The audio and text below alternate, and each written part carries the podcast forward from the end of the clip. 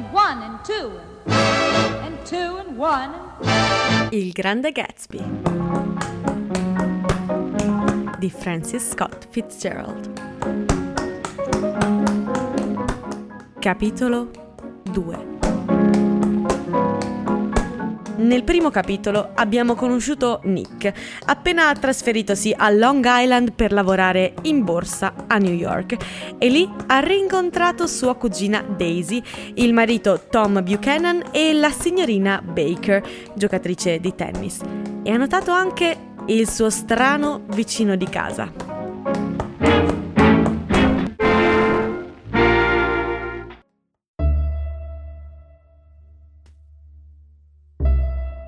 A metà percorso fra West Egg e New York, l'autostrada raggiunge bruscamente la ferrovia e la costeggia per quasi mezzo chilometro, come per evitare una zona desolata. È la Valle delle Ceneri, una tenuta fantastica dove le ceneri crescono come il frumento, creando alture e colline e giardini grotteschi dove la cenere assume la forma di case coi camini e il fumo che ne esce e infine, con uno sforzo di fantasia, di uomini grigio cenere che si spostano confusamente e già in via di disfacimento nell'aria polverosa. Di quando in quando una fila di carri ferroviari grigi arriva strisciando su una rotaia invisibile emette uno scricchiolio spettrale e si ferma. E subito gli uomini grigio cenere sciamano con le vanghe di piombo e sollevano una nube impenetrabile che nasconde le loro operazioni misteriose. Ma sopra la terra grigia e sugli spasimi di polvere smorta che incessantemente vi viene sospinta, dopo un po' si scorgono gli occhi del dottor T. J. Eckelberg. Gli occhi del dottor T.J. Eckelberg sono azzurri e giganteschi. Hanno una retina larga quasi un metro. Non guardano da un volto, ma da un paio di enormi occhiali gialli appoggiati su un naso inesistente. Qualche strambo oculista buontempone deve averli senza dubbio messi lì per aumentare la sua clientela nel sobborgo di Queens. E poi è sprofondato nella cecità eterna o se n'è andato, dimenticandoli. Ma quegli occhi, un po' sbiaditi da molti giorni trascorsi sotto il sole e la pioggia senza una mano di vernice, continuavano a meditare sul solenne terreno pieno di rifiuti. La Valle delle Ceneri è cinta da un lato da un fiumiciattolo sporco e quando il ponte elevatoio è alzato per lasciar passare le chiatte, i passeggeri sui treni fermi possono osservare la lugubre scena per quasi mezz'ora. C'è sempre una fermata di almeno un minuto e appunto a causa di questo si verificò il mio primo incontro con l'amante di Tom Buchanan. Il fatto che ne possedesse una era argomento di conversazione di chiunque lo conoscesse gli amici criticavano il fatto che la portava con sé in locali noti e, lasciandola sola al tavolo, andava in giro a chiacchierare con chiunque conoscesse. Per quanto fossi curioso di vederla, non desideravo conoscerla, ma la conobbi. Un pomeriggio andai a New York in treno con Tom e quando ci fermammo sui mucchi di cenere, Tom balzò in piedi e, prendendomi per il gomito, mi costrinse letteralmente a scendere. Scendiamo, insisté. Voglio farti conoscere la mia ragazza. Credo che avesse bevuto molto a colazione e la sua decisione di avere la mia compagnia confinava con la violenza. Il presupposto sprezzante era che io la domenica pomeriggio non avessi nulla di meglio da fare. Lo seguii lungo un basso steccato ferroviario imbiancato, rifacendo un centinaio di metri a piedi sotto lo sguardo insistente del dottor Eckelberg. La sola casa visibile era un piccolo edificio di mattoni gialli, posto all'estremità di un terreno incolto. Una specie di strada d'accesso principale senza nulla a fiancheggiarla. Uno dei tre negozi che lo costituivano era da affittare e un altro al quale si giungeva su un sentiero pieno di cenere era un ristorante aperto tutta la notte. Il terzo era una rimessa. Riparazioni. George B. Wilson. Compravendita automobili. Vi seguì Tom. L'interno era squallido e nudo. La sola macchina visibile era il rottame coperto di polvere di una Ford rannicchiata in un angolo buio. Stavo pensando che quel fantasma di rimessa fosse soltanto una finta e che sopra si nascondessero camere sontuose e romantiche, quando il proprietario in persona comparve sulla porta di uno sgabuzzino pulendosi le mani con uno straccio.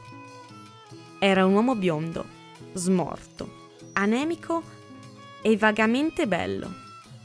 Quando ci vide, un barlume umido di speranza gli balenò negli occhi azzurro chiaro.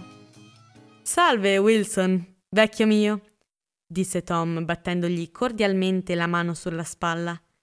Come vanno gli affari? Non mi lamento, rispose Wilson senza convinzione. Quando avete intenzione di vendermi quella macchina? La settimana prossima, ora ci sta lavorando il mio meccanico. Lavora abbastanza adagio, no? Non mi pare, rispose freddamente Tom. E se la pensate così, sarà forse meglio che la venda a qualcun altro.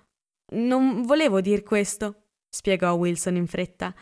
Volevo soltanto dire. La voce gli morì in gola e Tom si guardò attorno impaziente. Poi udì dei passi sulle scale e poco dopo la figura massiccia di una donna tolse la luce della porta dello sgabuzzino. Era sui 35 anni e leggermente grassa, ma aveva un portamento sensuale, proprio di certe donne. Il suo viso, al di sopra dell'abito di crêpe de chine blu scuro, pieno di macchie, non rivelava il minimo accenno né il minimo barlume di bellezza, ma c'era in lei una vitalità subito percepibile, come se i muscoli le vibrassero di continuo sotto la pelle. Sorrise lentamente e, oltrepassando il marito come se fosse un fantasma, strinse la mano di Tom, guardandolo arrossire fino agli occhi.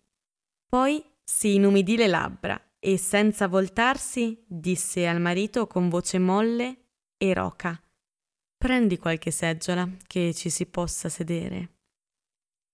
Oh, eh certo, acconsentì in fretta Wilson e andò nello sgabuzzino confondendosi immediatamente col color cemento delle pareti. Una polvere biancastra di cenere gli copriva il vestito scuro e i capelli scoloriti, come copriva tutto lì attorno, tranne la moglie, che si avvicinò a Tom. Voglio vederti, disse Tom calcando le parole. Prendi il prossimo treno. Va bene. Aspettami all'edicola di sotto. Lei annui e si scostò da lui proprio mentre George Wilson usciva con due seggiole dallo sgabuzzino. L'aspettammo in fondo alla strada fuori vista. Mancavano pochi giorni al 4 luglio e un bambino italiano, grigio e smunto, stava disponendo alcuni petardi in un solco lungo le rotaie. Un posto terribile, vero? disse Tom, scambiando uno sguardo col dottor Eckelberg. Tremendo. Le fa bene andar via. E suo marito non dice niente? Wilson crede che vada a trovare la sorella a New York. È così stupido che quasi non sa di essere al mondo. Così Tom Buchanan e la sua ragazza ed io andammo insieme a New York, o per meglio dire, non proprio insieme, perché la signora Wilson salì per salvare le apparenze su un'altra vettura era la concessione che Tom faceva alla sensibilità degli abitanti di East Egg che eventualmente fossero sul treno. Si era cambiata il vestito per mettersene uno di mussola stampata marrone che si tese sui fianchi piuttosto prominenti mentre Tom l'aiutava a scendere sulla piattaforma a New York. All'edicola compra una copia del Town Tattle e un giornale cinematografico e alla drogheria della stazione un vasetto di cold cream e una boccettina di profumo. Di sopra, nel solenne vialone echeggiante, lasciò passare quattro tassì prima di sceglierne uno color lavanda con cuscini grigi. E con questo uscimmo dalla massiccia stazione nel sole splendente. Ma subito lei si tolse bruscamente dal finestrino e, sporgendosi in avanti, batté sul vetro divisorio. Voglio uno di quei cani, disse con ardore. Ne voglio uno per l'appartamento. È carino da avere un cane. Andammo a ritroso fino a un vecchio dai capelli grigi che aveva una somiglianza assurda con John D. Rockefeller. In un canestro che gli oscillava appeso al collo stava rannicchiata una dozzina di cuccioli di razza imprecisata. Di che razza sono? chiese la signora Wilson con entusiasmo quando il vecchio si avvicinò al finestrino. Di tutte le razze. Di che razza lo volete, signora? Vorrei un cane poliziotto. Chissà se ne avete. Il vecchio sbirciò con aria dubbiosa nel canestro, vi tuffò la mano e tirò su penzoloni un cucciolo tenendolo per la collottola. Questo non è un cane poliziotto, disse Tom.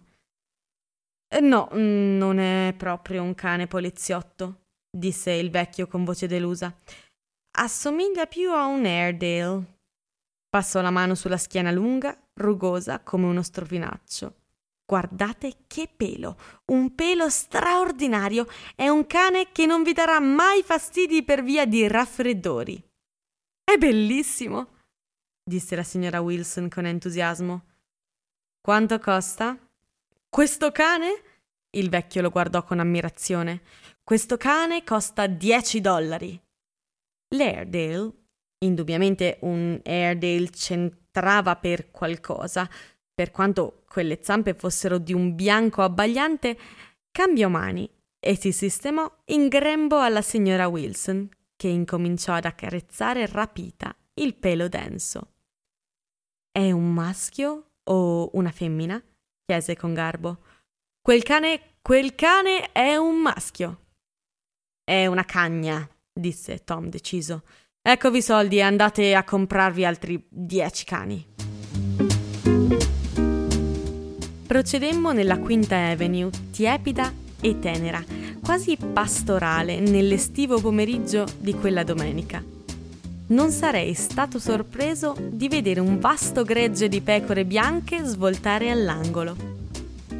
Fermate, dissi, devo scendere qui. No che non scendi, intervenne prontamente Tom. Myrtle si offende se non sali nell'appartamento, non è vero Myrtle? Oh, venite, insiste lei. Ora telefona mia sorella Catherine. La gente che se ne intende dice che è molto bella. Beh, verrei volentieri, ma proseguimmo, attraversando il parco verso ovest. Alla 158esima strada, la macchina si fermò ai piedi di uno dei tanti bianchi caseggiati di alloggi in affitto. Gettandosi uno sguardo regale attorno, la signora Wilson raccolse il cane e le altre compere ed entrò con aria altera. Farò venire sui McKee, annunciò mentre salivamo in ascensore. E naturalmente devo chiamare anche mia sorella. L'appartamento era in cima di casa, una piccola stanza di soggiorno, una piccola sala da pranzo, una piccola camera da letto e un bagno.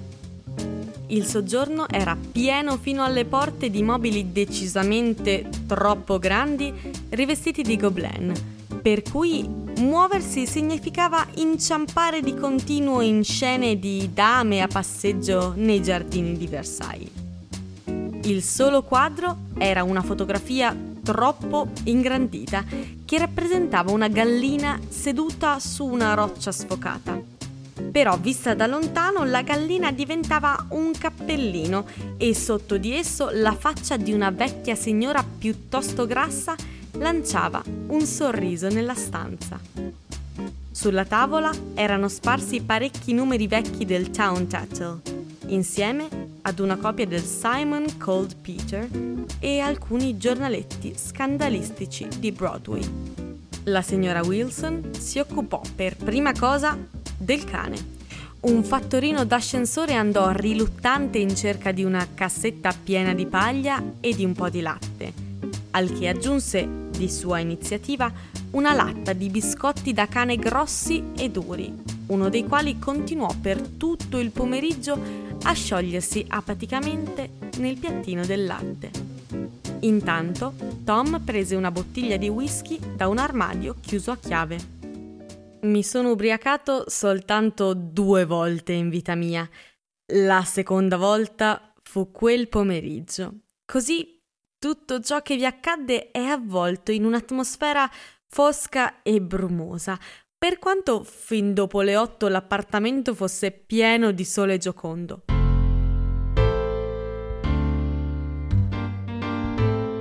Seduta in grembo a Tom, la signora Wilson chiamò parecchie persone al telefono.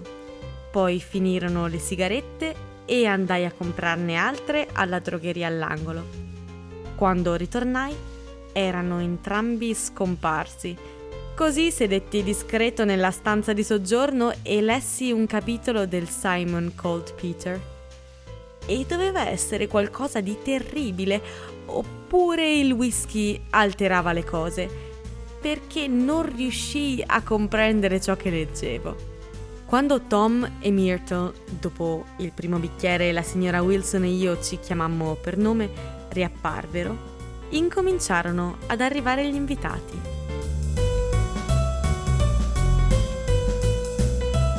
La sorella, Catherine, era una ragazza snella e mondana sulla trentina, con una zazzera solida e attaccaticcia di capelli rossi e il colorito simile al latte in polvere.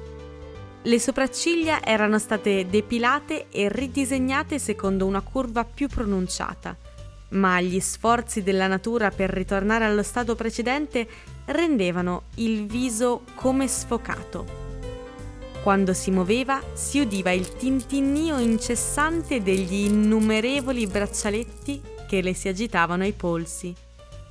Entrò con tale sicurezza e guardò i mobili con una tale aria da padrona che mi chiesi se abitasse nell'appartamento.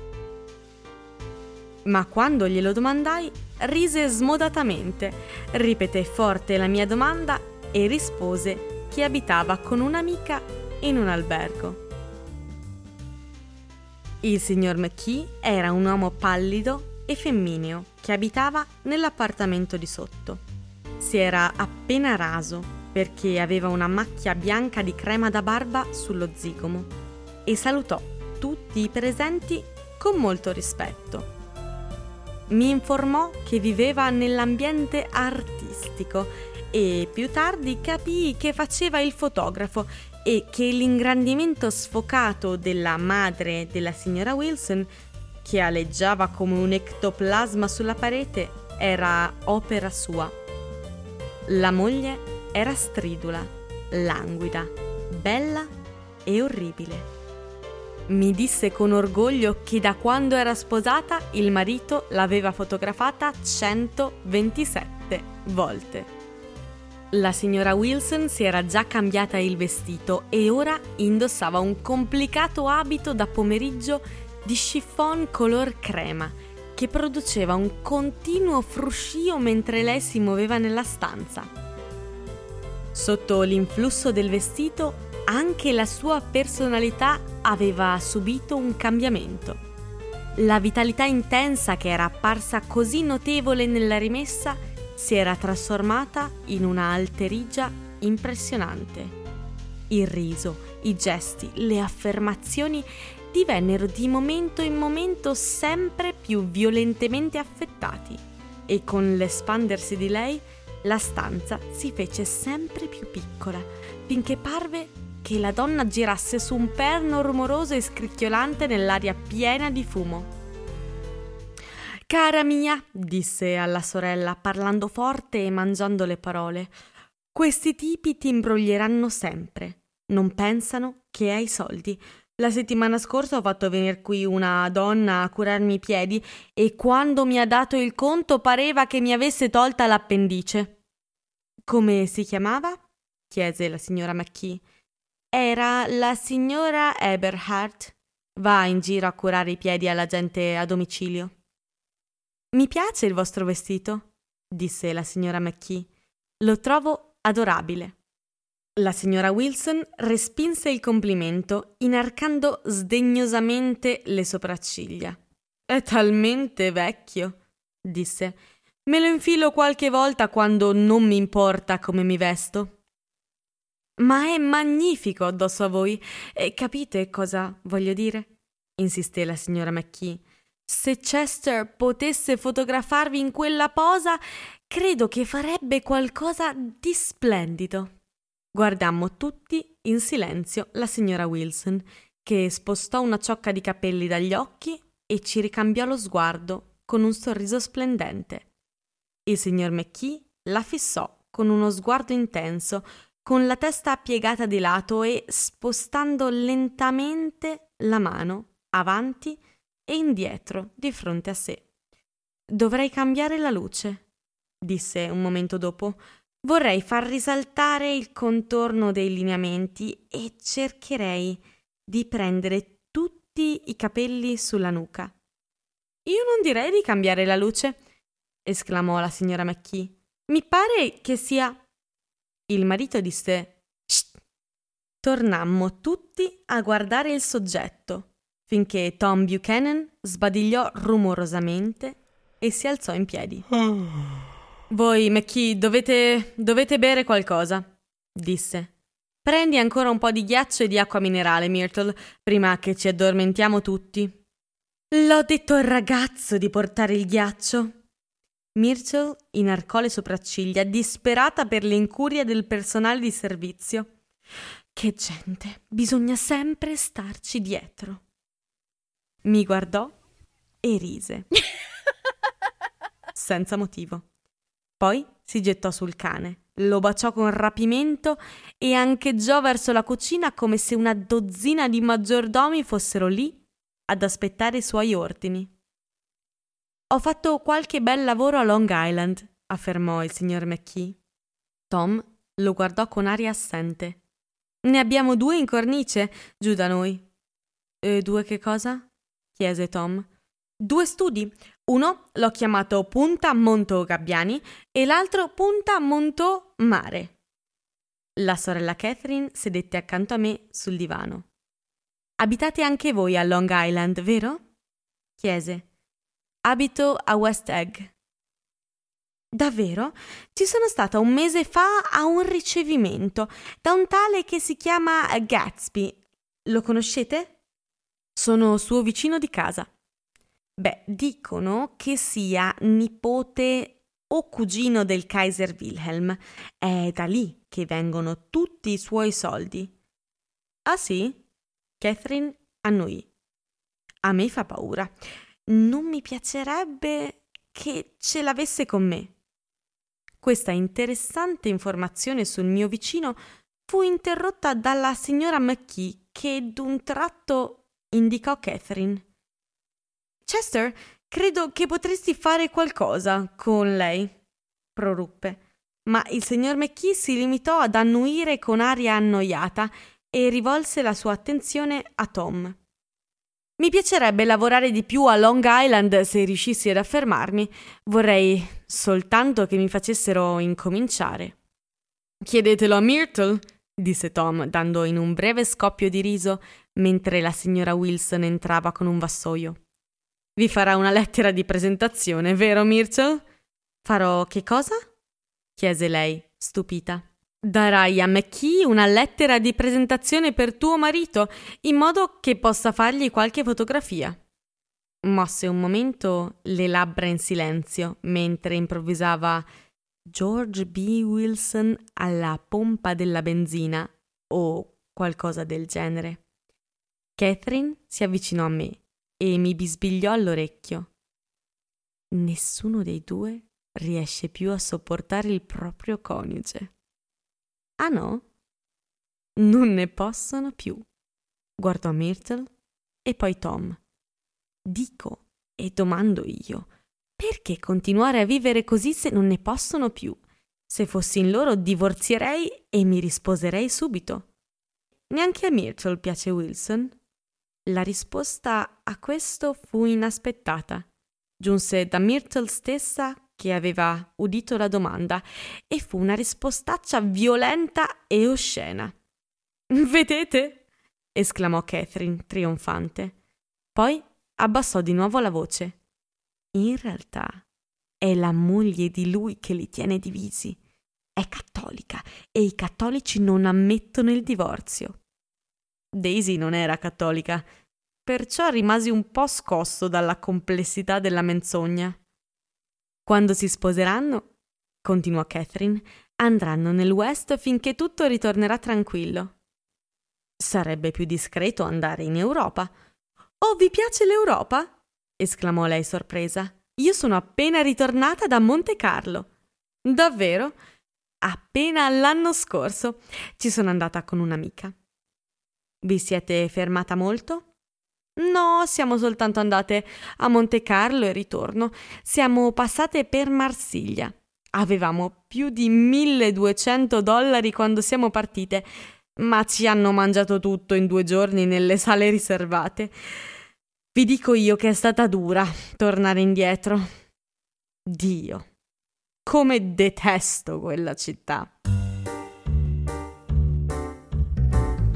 Il cielo del pomeriggio avanzato sbocciò per un momento nella finestra, simile all'azzurro mielato del Mediterraneo. Poi la voce stridula della signora McKee mi richiamò nella stanza. Anch'io stavo per fare un errore, dichiarò energicamente. Stavo per sposare un piccolo ebreo che mi stava dietro da anni Sapevo che non era alla mia altezza. Tutti continuavano a dirmi: Lucille, quell'uomo è troppo al di sotto di te. Ma se non avessi incontrato Chester, mi avrebbe presa di sicuro. Sì, ma state a sentire, disse Myrtle Wilson, annuendo con il capo. Almeno non lo avete sposato. Lo so che non l'ho sposato. Beh, io invece l'ho sposato, fece Myrtle ambigua. E qui sta la differenza fra voi e me. Ma perché l'hai sposato, Myrtle? disse Catherine. Nessuno ti costringeva a farlo. Myrtle meditò per un attimo. L'ho sposato perché credevo che fosse un gentiluomo, disse alla fine.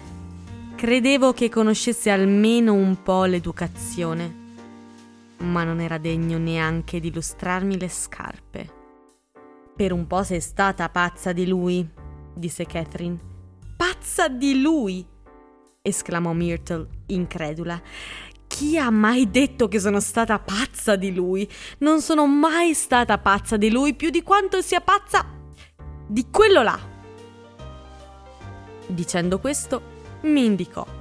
Tutti mi guardarono con aria accusatrice mi sforzai di mostrare con la mia espressione che non mi aspettavo alcuna simpatia.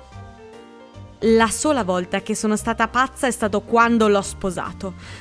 Ho capito subito di aver fatto un errore. Si è fatto prestare da qualcuno un vestito buono per il giorno delle nozze e non me l'ha detto. E un giorno un tale è venuto a prendersi l'abito mentre lui non c'era. Oh, è vostro quel vestito? dissi. È la prima volta che lo sento. Ma glielo restituii. E poi mi buttai sul letto e piansi per tutto il pomeriggio più forte di una banda intera. Dovrebbe veramente piantarlo, disse Catherine, rivolgendosi a me. È da undici anni che abitano in quella rimessa e Tom è il primo innamorato che Myrtle abbia mai avuto. La bottiglia di whisky, la seconda, veniva continuamente chiesta da tutti, eccetto che da Catherine, che stava bene anche senza niente. Tom fece venire il portiere e lo mandò a cercare certi tramezzini molto lodati che costituivano di per sé una vera e propria cena. Avevo voglia di uscire a passeggio verso il parco nel crepuscolo tenero, ma ogni volta che cercavo di andarmene mi trovavo immischiato in qualche strana discussione stonata che mi inchiodava sulla seggiola come se vi fossi legato con una corda. Eppure, alta sulla città, la fila delle nostre finestre gialle deve aver comunicato la sua parte di segreto umano allo spettatore casuale nella strada buia. E mi parve di vederlo guardare in su incuriosito.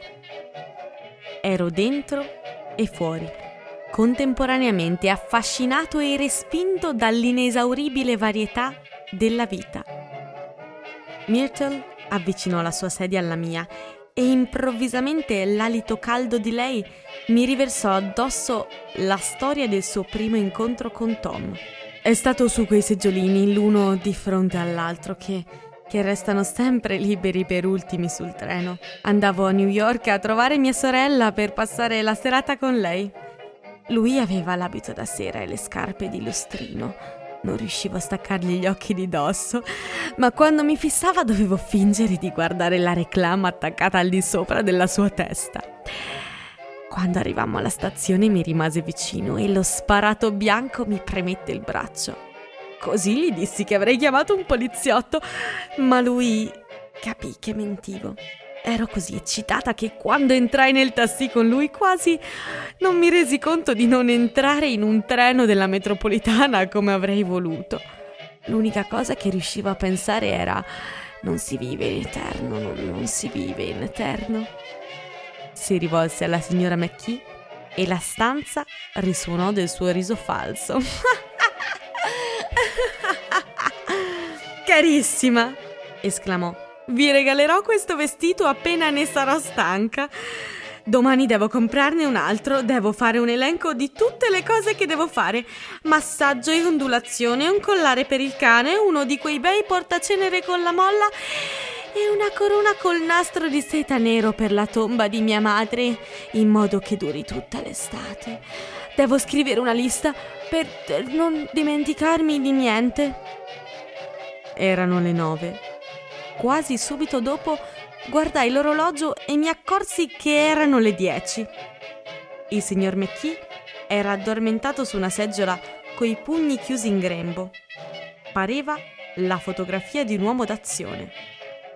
Presi il fazzoletto e gli tolsi dalla guancia la macchia di crema rinsecchita che mi aveva turbato per tutto il pomeriggio. Il cagnolino era seduto sulla tavola e guardava, con gli occhi accecati dal fumo, gemendo fievolmente di quando in quando. La gente scompariva, ricompariva, decideva di andare da qualche parte e poi si perdeva, si cercava e si ritrovava pochi passi più in là.